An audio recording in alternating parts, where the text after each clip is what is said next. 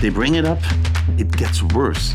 You know, now we had networking problems, we had CPU problems, we had everything. So then magically doors start opening and you go to places. So these kind of setups of data centers is not so weird. Anything could happen. Anything could happen and to understand LLDP is like CDP. it's like CDP. Correct. And it's neighbor discovery. And then we fix it for them. You know, we we find that we have engineering update manufacturing and it ripples down to the And I can already hear all the haters from here that say, oh yeah, the product is not tested before it's released.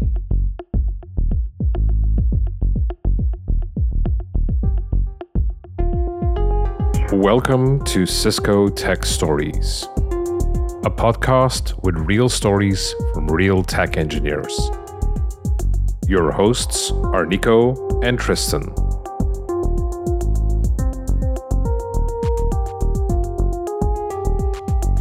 In today's episode, what do you do if everything you do to fix an issue is actually making things worse? You go on site and walk in the footsteps of the field engineer.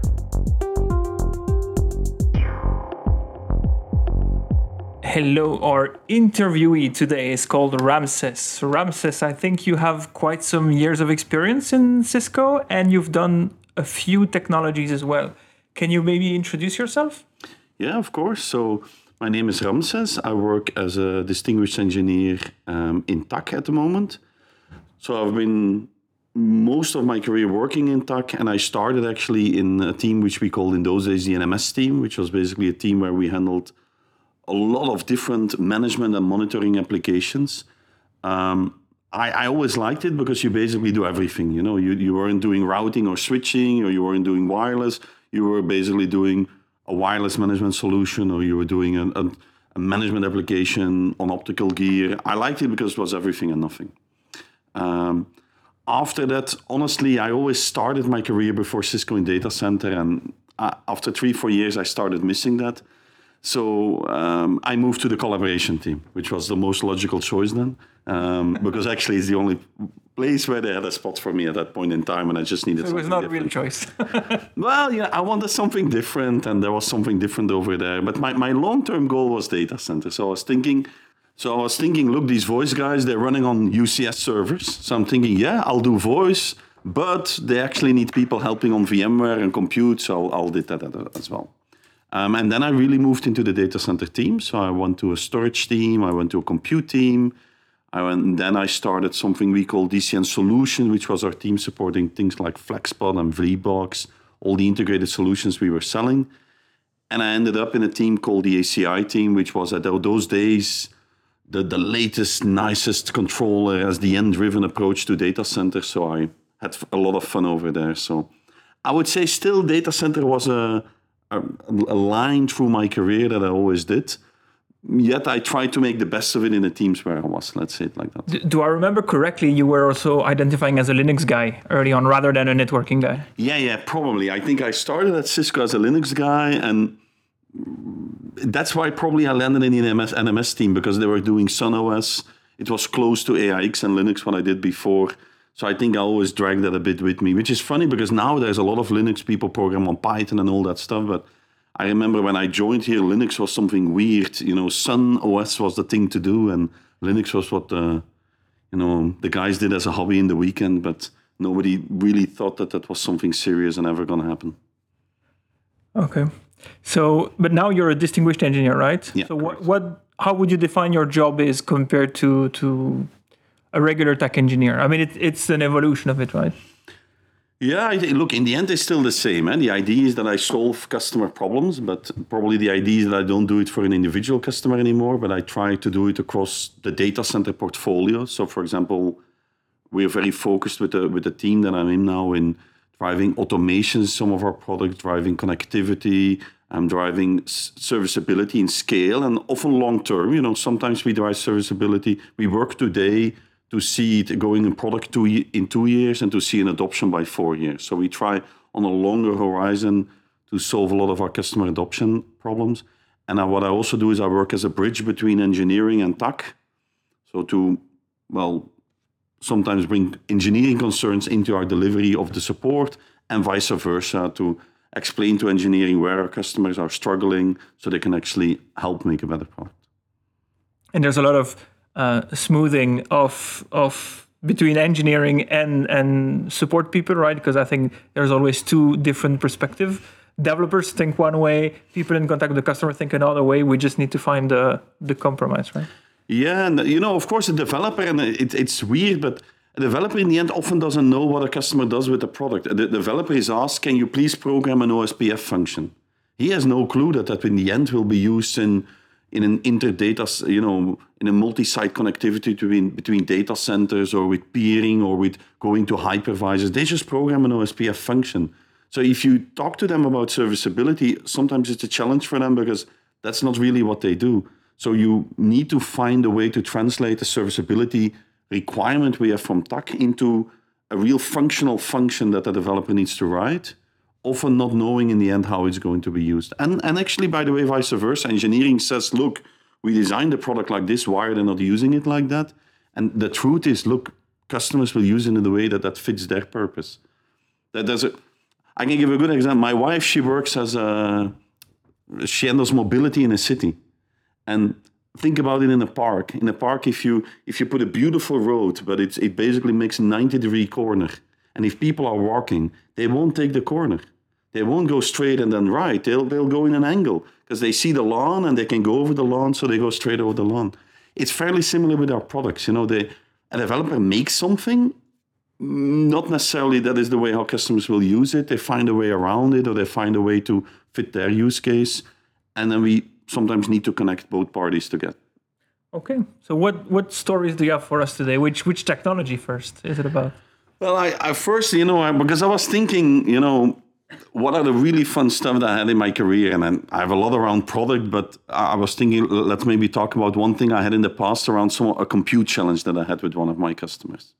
Let's go. So a while ago in the past, I supported a product called UCS, and we're still selling it, you know, and it's now I think we're selling M6 and M- M7s. But in those days, we were selling a server which was called the C460, and it was a really huge server, and we called it. We actually called it a Lego box because it had probably more than 100, 150 movable parts in it, and we could actually individually RMA them. So it was a really cool server if you would buy it separately because it was like a, a weekend of assembly luckily you can order them assembled from Cisco. It's Like a la carte server, right? You would choose the yes, yeah. But it had four sockets. You know, you could go unlimited memory. You could put like I think eight or ten PCIe cards. Huge amount of storage. It was a beast. And those servers were incredibly attractive due to the amount of CPU that could, could go in there and the amount of NICs. They were incredibly attracted to financial customers doing low frequency trading because you need a large amount of computing power in a really small amount of rack space because those customers are typically in very specific locations in data centers close to um, financial peering locations so they typically get one rack and that's it and they need to get everything in there so with this you know we had a customer and they bought a rack of these servers and they were doing high frequency trading and high frequency computing within that rack. And they had a server with a problem. That's how it all started. So they called in and I said, look, we have a Linux operating system, and sometimes it's just we get the, the screen of that, you know, that the thing just just crashes. Okay, good. So we get a call and we do the analysis and with UCS servers, and it's actually with probably all compute vendors in the world, the instrumentation on a motherboard, it's always a trade-off between speed and what the motherboard can provide. For example, for all these vendors out there, you have nice CDs, ISOs that you can boot to do a bench test, to test memory and CPU, and that's very high computational stuff they do on it to see what's wrong. But while the system is running, they can't do too much of that. Think about it, you know, you would almost have to say a bit, you know, you would almost have to know the bit starts at the CPU, then goes through the bus, and at the end of the bus, you check again if the bit is still right. It's like CRCs on the buses. It's like doing debug IP packet on a router. It's not practical in production. No, it's not practical in production, and, and at the speed of a CPU, it's way too slow. So there's not that much instrumentation. Now, as a consequence of that, when you RMA, you kind of start typically with the memory, then the motherboard, then the CPU. it's a bit in the sequence of the cost, but it's also in the sequence of what's most highly likely to fail. Typically, memory DIMMs go first, then the motherboard, because, well, when you're manipulating memory, you touch the motherboard and there's a chance you break something. CPUs rarely fail, so they're the last thing we RMA. And I guess if the CPU fails, it fails big time, right? It's Yeah, less subtle. Yeah, it's less subtle. It's much more harder crashes and things like that. So they were getting the, the, the- these kernel crashes. So we were like, okay, look, let's identify some of the DIMMs where we think there's a problem. We RMA the DIMMs, and the customer came back, and it actually got worse. So we were thinking, look, that's strange. So we were thinking, look, we were in our normal modus operandi because no bells went off yet. So normal modus operandi, TAC engineer, you know, I was working with him on it, and we said, okay, we go for the motherboard. Wait, it, it happened only on one server, right? Only one server. At that moment, one server. Good. So we RMA the motherboard. So the motherboard RMA was a fairly extensive RMA because, as I said, it's a, a Lego box. So there's like a hundred parts going out, new motherboard going in, all the parts going in, and we have field engineers that could handle that really well. So all went smooth. They bring it up, it gets worse. You know, now we had networking problems, we had CPU problems, we had everything. So we still do our normal modus operandi, but by that time, honestly, we really started very closely watching it, and we already had more calls internally. And we were saying, okay, look, we can try the CPU, but it, it starts looking really strange. So, and we had four sockets, so we said, look, okay, let's just RMA all the sockets, you never know. So we did all four of them, and this is a day when you had, still had to put your self-cooling past on CPUs. So it is, you know, if you, if you think To do it right. you have to do it right, and we had field engineers that did it right. You know, they really did it right. But stupid question. I mean, what about RMAing the whole box? Because right now you already spent a lot of man hours uh, swapping all of that. You're saying uh, Yeah. swapping the CPU is a complex process. I know RMAing the whole box is costly as well, but at some point, where's the Well, at some point you want to do that, but we were still thinking. We were only two days in. We were still thinking we can fix this, mm-hmm. because RMAing the box means we have to. If we need to RMA the entire chassis, the entire box, it also means that it needs to come from manufacturing, because the C460, like most of our servers, everything is individual fruable. So it means I cannot get a full config order from the warehouse. So that needs to come from logist from real ordering. If all the stars align, we can get that probably in 10 days into Europe at that location where it was. But we would normally not go for that immediately. It's, it's a much more complex operation and takes a lot more time. And we were thinking we're going to solve this. So we sent four new CPUs on site. You know, we RMA all the CPUs and it actually completely works. So we're thinking, look, we need to understand what's happening there. Uh, and can, can you define worse? Like how worse can it be if it's already crashing all the time? it couldn't even boot anymore. You know, literally, there was nothing working on that thing. Lights wouldn't come up at the back of the server. Everything was, it was a complete disaster. So yes, we at that moment we're saying, look, we're just going to RMA the server.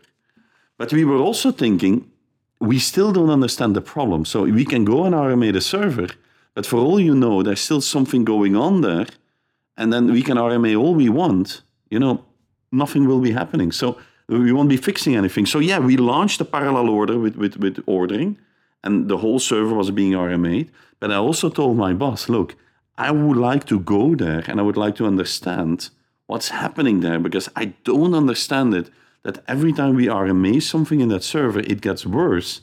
And I told him I'm scared because there's a lot more servers. If we RMA any of those servers, you know, we might get the same problem. And we knew it was not a field engineer because we were sending different field engineers. And with each one of them, it, started getting worse. Can you comment maybe shortly on going on site because that's typically not something TAC does, right? No, normally we don't, but you know, given you know, we're we're typically looking if we have real systemic problems and we can't figure out what's happening, we might sometimes go on site because we need to understand it. And by the end of the story, you'll understand the only way to have solved this was going on site. I think that's sometimes just the case. So I flew to the customer. I launched an RMA to, to a random component in the server. It wasn't really that important. And I launched also an RMA with a field engineer. So field engineer would come and do the work. So the only thing I did is was sit in the data center.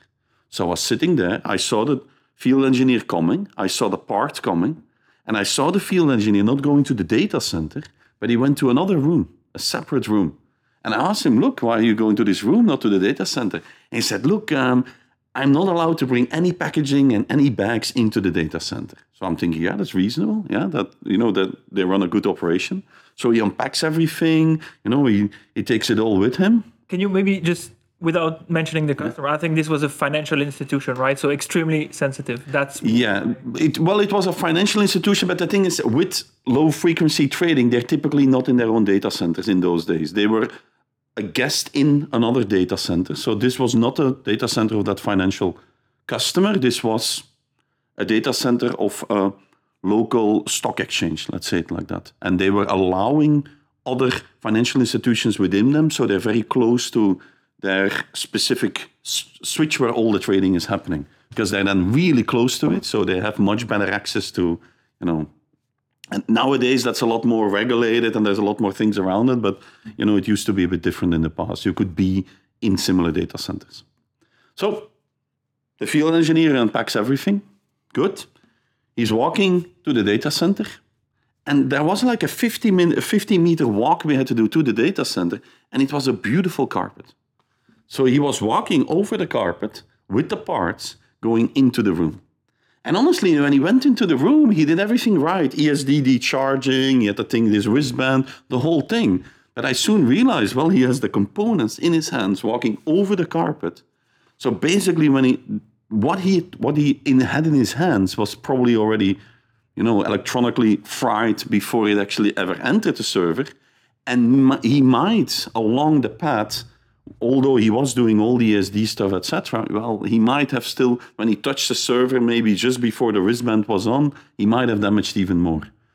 So yeah, every time we moved new parts into the server, it got worse because every time we moved completely broken parts into the server, and also started damaging the server internally with more ESD charging. So our solution was not was for that customer more to ask if there could be a change in the procedure if we had to internally swap components because you know you can't protect them that much if you put them in their hand if those could be actually unpacked within the room so that solutions were being put in place.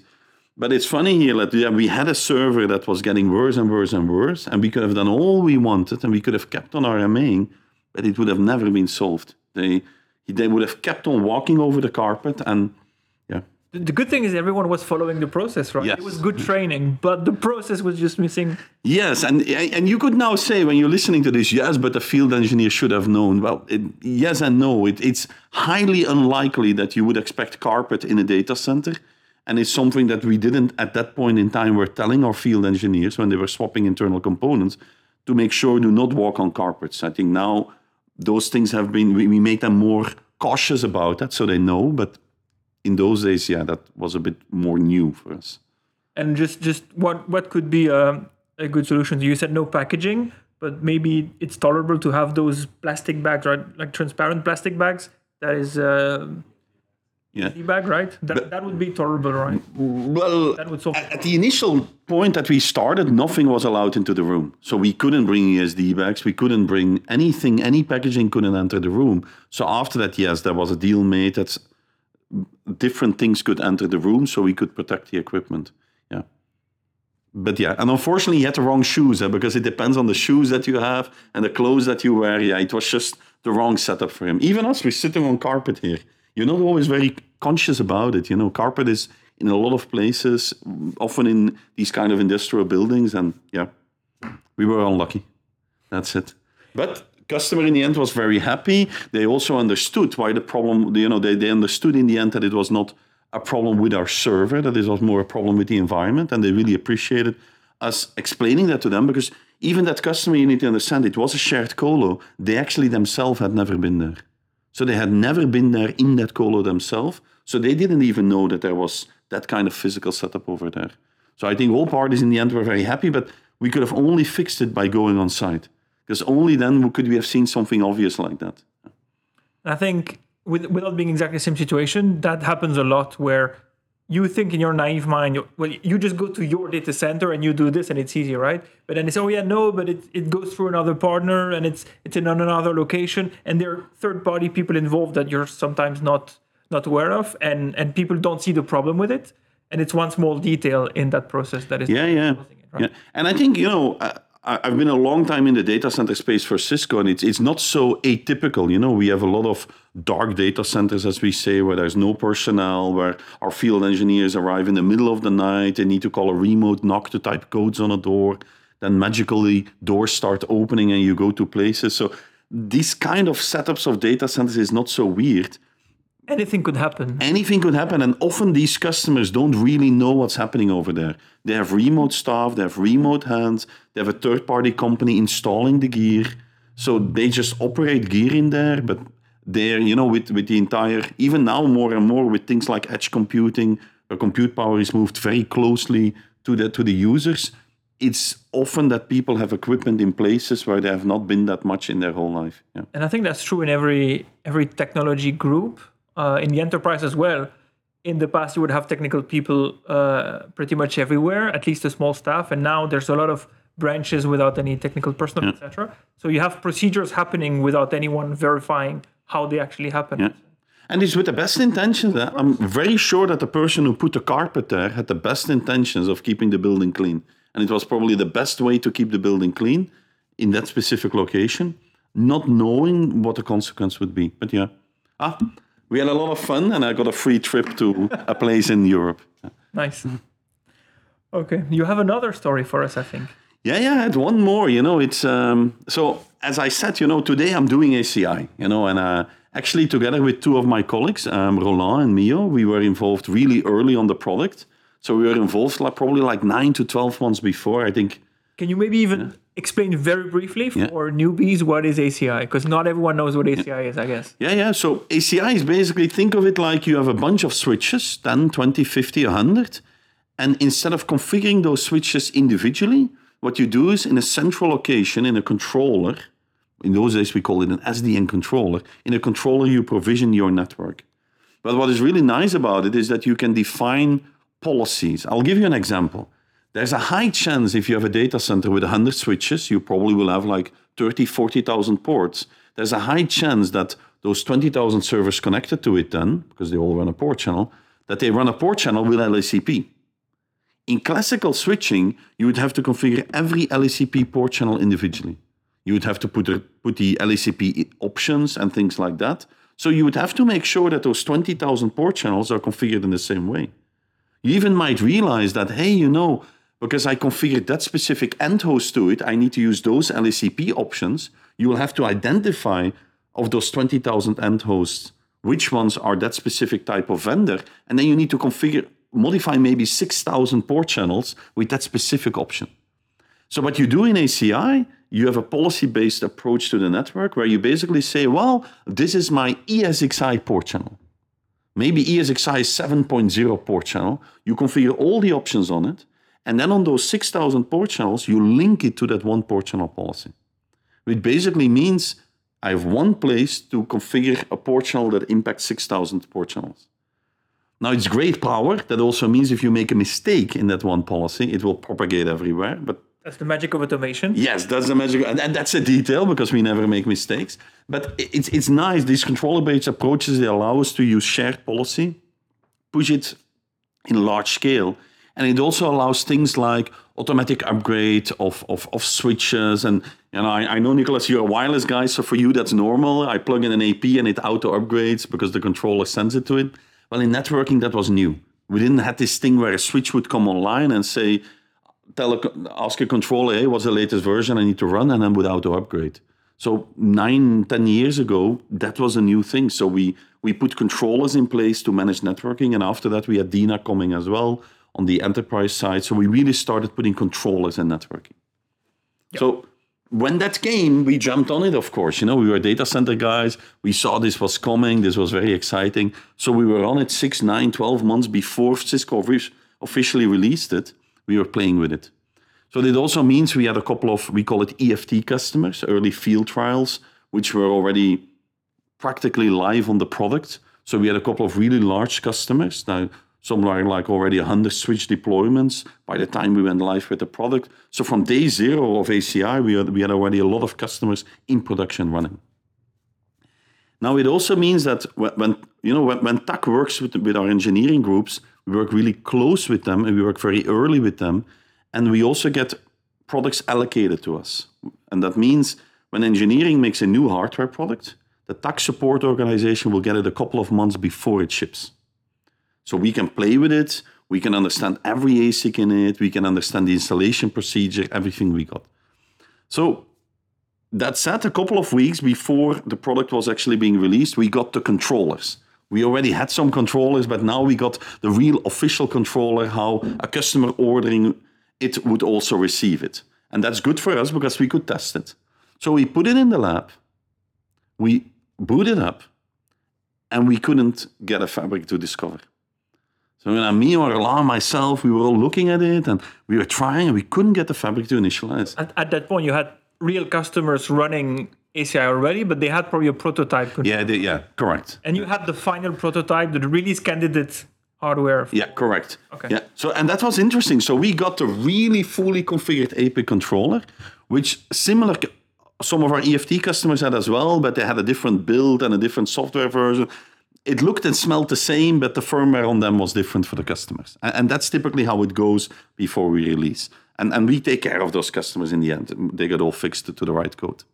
So we get a real official appliance, Fabricon we discovered, and we start troubleshooting. And it was really weird. You know, even the three of us, we were on this product for six, nine months. Engineering went on the call. Nobody could figure it out because we rely heavily on LLDP.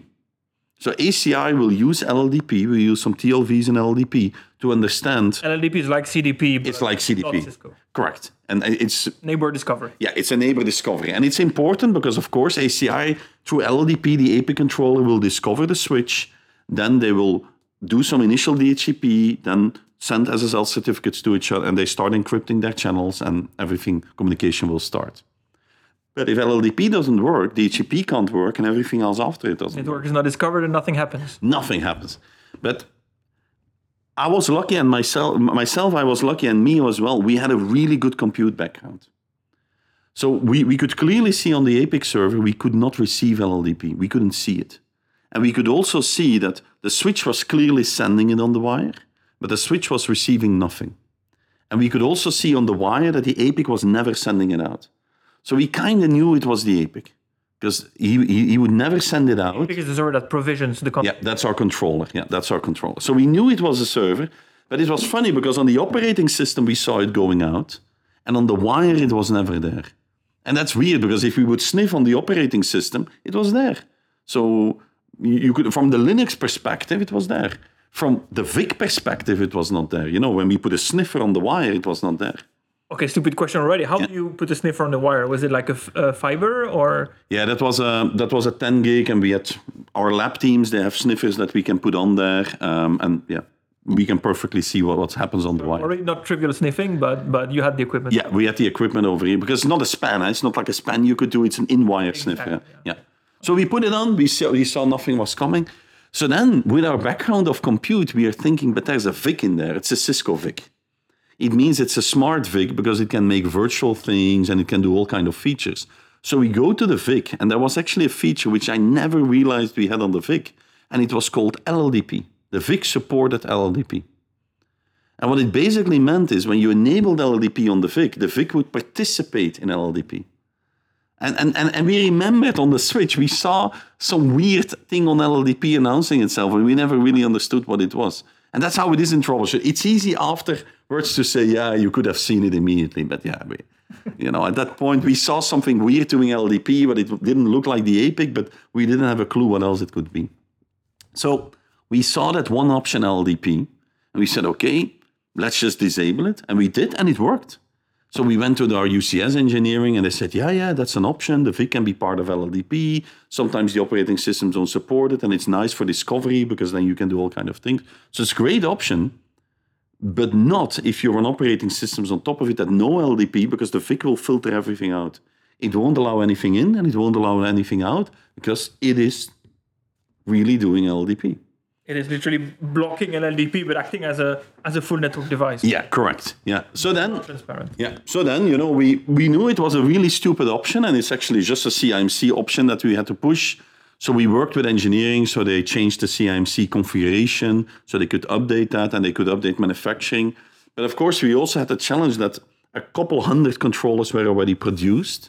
They were in flight, they were shipping to customers. We had some already in the warehouses. So we basically we had to stop ordering for a couple of weeks for manufacturing to pick up the new change. And then also for the next two, three months, well, we kind of knew which where these AP controllers ship to. And you know, we, it was very controlled and availability of the product. So we were working with all the different sales teams to reach out to them, saying the AP controllers you got, they have that small flaw. Reach out to us when you start installation. We can really fast resolve it for the customer. So we did that as well. So I think probably still six to twelve months later, we were seeing cases of it and we were solving it. But we solved it as fast as we could when the product was being released. And I remembered well, today is a VP, but my director over then he said, "Look, you know, you're the guy that stops products from shipping." And I said, "Look, I'm not proud of it, but yeah, but it's something we, yeah, it was for a good reason, you know. And sometimes we have to do that. Actually, in TAC, sometimes we do see um, challenges with hardware products, which engineering might not not not not necessarily have seen." And then we fix it for them. You know, we we find that we have engineering update manufacturing, and it ripples down to the and I can already hear all the haters from here that say, "Oh yeah, the product is not tested before it's released." Right? It was actually thoroughly tested by many customers, but it, it just goes to say that a, a, tiny change in a firmware can have huge effects, right? Yeah, and that, and, and that actually happens. So it's true. You know, we had a lot of customers testing that product and, and using it in the field. But yeah, just before release, they changed the firmware code and they did all the testing. But you could only see it when you did a fully clean new discovery. And that this was very early into the, the life cycle of that product. So most likely that specific QA workflow was not there. We're nine years into the product now. That QA work workflow is there by all means today. But yeah, we have never catched it. They they try to do right by getting the latest firmware on the product, but one of those upgrades auto-enabled the LLDP system, and that's actually a bug we actually resolved with UCS as well, though, because it shouldn't auto-enable an option on upgrade. So there was a couple of follow-ups on that thing. But yeah, normally we do test as much as we can, and in this case, yeah, only a physical clean setup would have triggered it. I think it highlights the complexity of of the whole situation because sometimes a product or release is delayed. People are frustrated because they were waiting for that product or release, but it's delayed for a good reason, right? So sometimes there are issues with say it's, it's not worth delaying the product or the release because that that's a minor issue. Sometimes the decision has to be taken. No, we have to fix this and any i mean we do a lot of testing but any small change at the last minute is can be impactful right? You can never know to which extent it, it has ramifications and yeah correct. And look and i think looking back i think they did as much as they could but that was a small oversight. I think the qa wasn't fully in, process, in progress then. They catched on really fast. I think this was very early into the life cycle of that product. And most of these customers were very much under control. We knew them very well. And it was a day zero issue it was not a thing that brought a customer down. It was a thing that, well, you couldn't configure it, you couldn't deploy it. So from an impact, it was pretty fine. Yeah. yeah. Okay. Uh, for, for closure, we yeah. do usually a, a, small debunking question. Uh, I would like to hear from you. Um, a question for me as a, as a data center newbie. Yeah. We've heard a lot of hype for the data center. People going, "Oh, you know, we need to have a large data center. The data, data center is everything in the in the enterprise." And then people saying no everything back to the cloud. Uh, you don't need any data center anymore. You don't need anything anymore. Um, and and now that hype is is a bit gone as well. And we're talking hybrid. And uh, where's the truth? Where's you know where are people going? Yeah so look for every workload there is a, there is a specific place to run it. And and what we see for example look in the end you where you run things, inevitably it comes with a cost. You know, nobody runs a data center for the, because they want to run a cool data center. Nobody runs in the cloud because they want to run in the cloud. They need to enable a business, they need to enable an outcome, and for that they need to run some compute, compute resources. But they are inevitably coming with a cost. What we are seeing with a lot of our customers is that they do like the concept of a cloud where they can really rapidly try things where they can really rapid get like 50, 100, 1,000 VMs spinned up or run any, use any kind of cloud construct that, that comes with it to really develop and test things. But as they scale, as they grow, there's a cost that comes with it. And then often an exercise is being made. Look, it might be that running that on prem is actually a better cost exercise. So what we're seeing with a lot of our customers is that cost is a thing, and that's something that drives them to a specific location. And we see that on-prem data centers are still very attractive from a cost use case. Also, what we see is that a lot of customers are concerned about their data locality, where the data is, how a, um, a data center cloud provider can guarantee that. And that moves them into models like, for example, we call them today sovereign clouds, where they sometimes build their own clouds, where they use all the things that we like in the clouds, where you can nicely through APIs provision all kind of things, but they run it themselves on-prem on their own gear, which their own depreciation model, etc. So nowadays, I would say it's really more of an end-end model. Also, customers don't run on a single cloud anymore. They run on if they run cloud, and then last week I was at a CAB, which we, it's a customer advisory board where we where we have a lot of our customers they asked the question who only runs on one cloud? And some hands raised up. But when we started asking questions who runs on two three different cloud vendors a lot of the hands started going up. So customers really no longer run on a single cloud provider. They run multi-cloud because they're very aware of some of the risks of running on an individual cloud. And i think having their own data center where they either offload data where they scale their things where they put their sensitive data where they can control of those is still a modus operandi that we see more and more. So it's today it's a hybrid model and it's a good opportunity for us to position some of our products around interconnecting on-prem data center with cloud providers and things like that. So cisco has a, has a big play in there and i think within the data center we're working more and more to have the concepts in place where you can consume your on-prem cloud your on-prem data center as if it's a real cloud environment. So api driven the application owner driving the consumption of it, not necessarily needing a full blown data center team to provision a new subnet or things like that, fully API driven and consuming it like that on prem. And even myself, honestly, in Cisco, I, I witnessed that use case. I needed, you know, Cisco has both internal and cloud providers that provide services to us. And I needed a very high computational application. And when I got a pricing to run that in the cloud, or I, I, thought, look, I just buy a server on prem and I put it into one of the Cisco data centers. It was a factor times five to run it in the cloud. So depending if your workload, more expensive in the cloud. Yeah, five times more expensive because it's a very high computational workload we had, huge amount of I/O. Running that within a cloud provider that wasn't really suitable to run it. So running it on prem made much more sense. We already had the data center, so getting a server into a data center made way more sense than running it like that. And then the drawback of, of on-prem is that you need to manage it yourself, right? Here, because it yeah. was a project for you, like it was not a burden for you, right? Yeah. That's what you mean. But then other people might want to say, "Oh, no, we want to offload that, that well, management, the, and cloud is better." Yeah, but the management, there are solutions if you run if you run server solutions within your own data center. Yeah, Even ourselves as Cisco, we have solutions for you to automate that management to automate that firmware updates, to automate that mem- that that networking, all these kind of things. So in the end, a cloud provider has you know has servers and switches and routers, huh? and there's firmwares and software running on it. It's just you know a cloud is just somebody else's computer, but just outsourcing your data center. Yes, it's outsourcing your data center, but that comes with a cost. Yeah. And I think a lot of people realize when they start running cloud providers, you will notice, and that, for example, in our data center space, there's an automation tool that's incredibly popular. It's called Terraform. It's incredibly popular because it can really very nicely deploy, but it can also undeploy resources in cloud. Because a cloud provider does everything they can for you to nicely to deploy, but to undeploy is always a challenge. You know, they're in a business of providing things better to you. you keep paying, yeah. It's better if you keep paying, of course, yeah. And I think, look, the reality is if you have high computational, high I/O intensive data, or you have some concerns around data privacy, where you need to tightly control where the data lives. Those are often reasons why customers opt to run within their own data centers and to run in some kind of hybrid model where they do development may, might maybe in a cloud, but they run really in scale on-prem.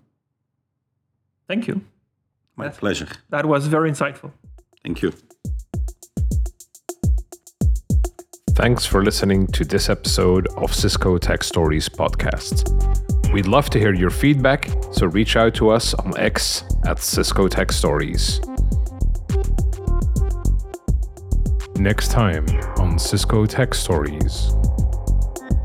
So basically, I get into the site, and at the moment I, I open the the box, I don't see the the connector or anything that it's it's in there, and and I'm basically I'm shocked like okay, nothing that I was supposed to do here uh, would be possible. I called the, the VU and say, hey, I don't have this thing. They are surprised as well. Like, why do we have this thing?